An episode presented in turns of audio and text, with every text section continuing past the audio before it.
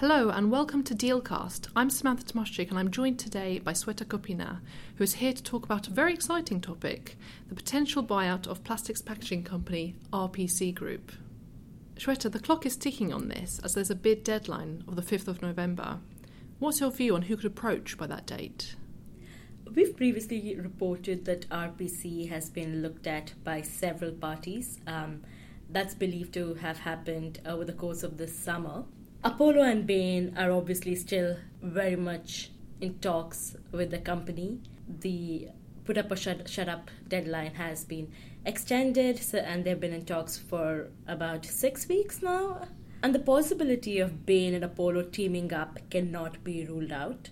As we've previously reported, although both bidders can afford to acquire RPC by themselves, the amount of capital required isn't insignificant and the deal might be made easier by the PE firms teaming up. The possibility of a strategic acquirer stepping in is less likely, as we've reported again.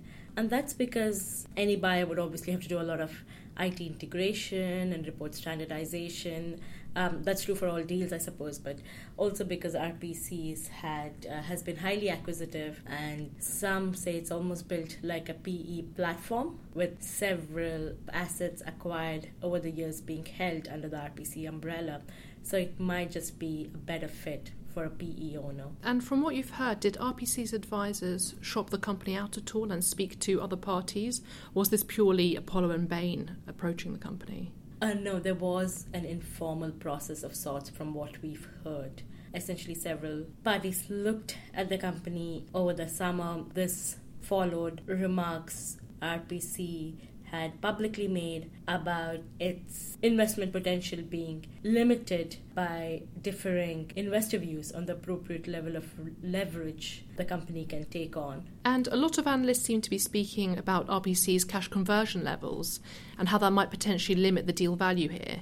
Do you see that as being an important factor? We've been told by sources familiar with deal talks that RPC's cash conversion level isn't a matter of concern and that it shouldn't hinder an eventual buyout.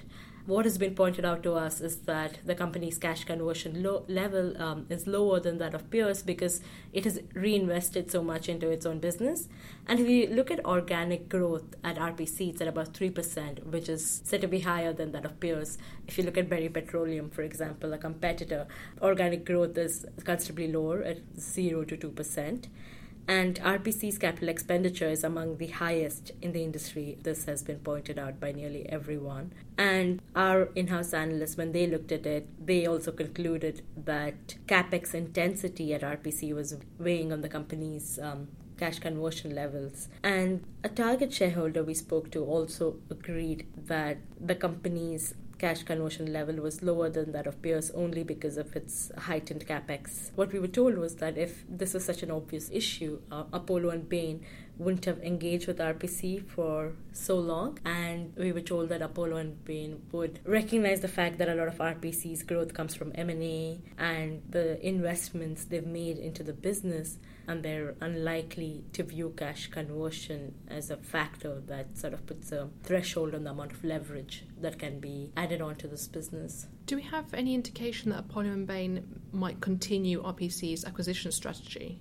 We were told that RPC might gain from diversifying beyond its plastics um, business to improve its position with polymer and resin suppliers. But what RPC does with its M&A strategy remains to be seen, of course. As we previously discussed, a lot of investors um, criticizing the company's um, expenditure levels. Thanks, Swetha. Now, RPC has said this year that it's going to focus on non-core disposals. So let's assume whatever happens, there's going to be lots of M&A reporting around this name. Thank you for listening.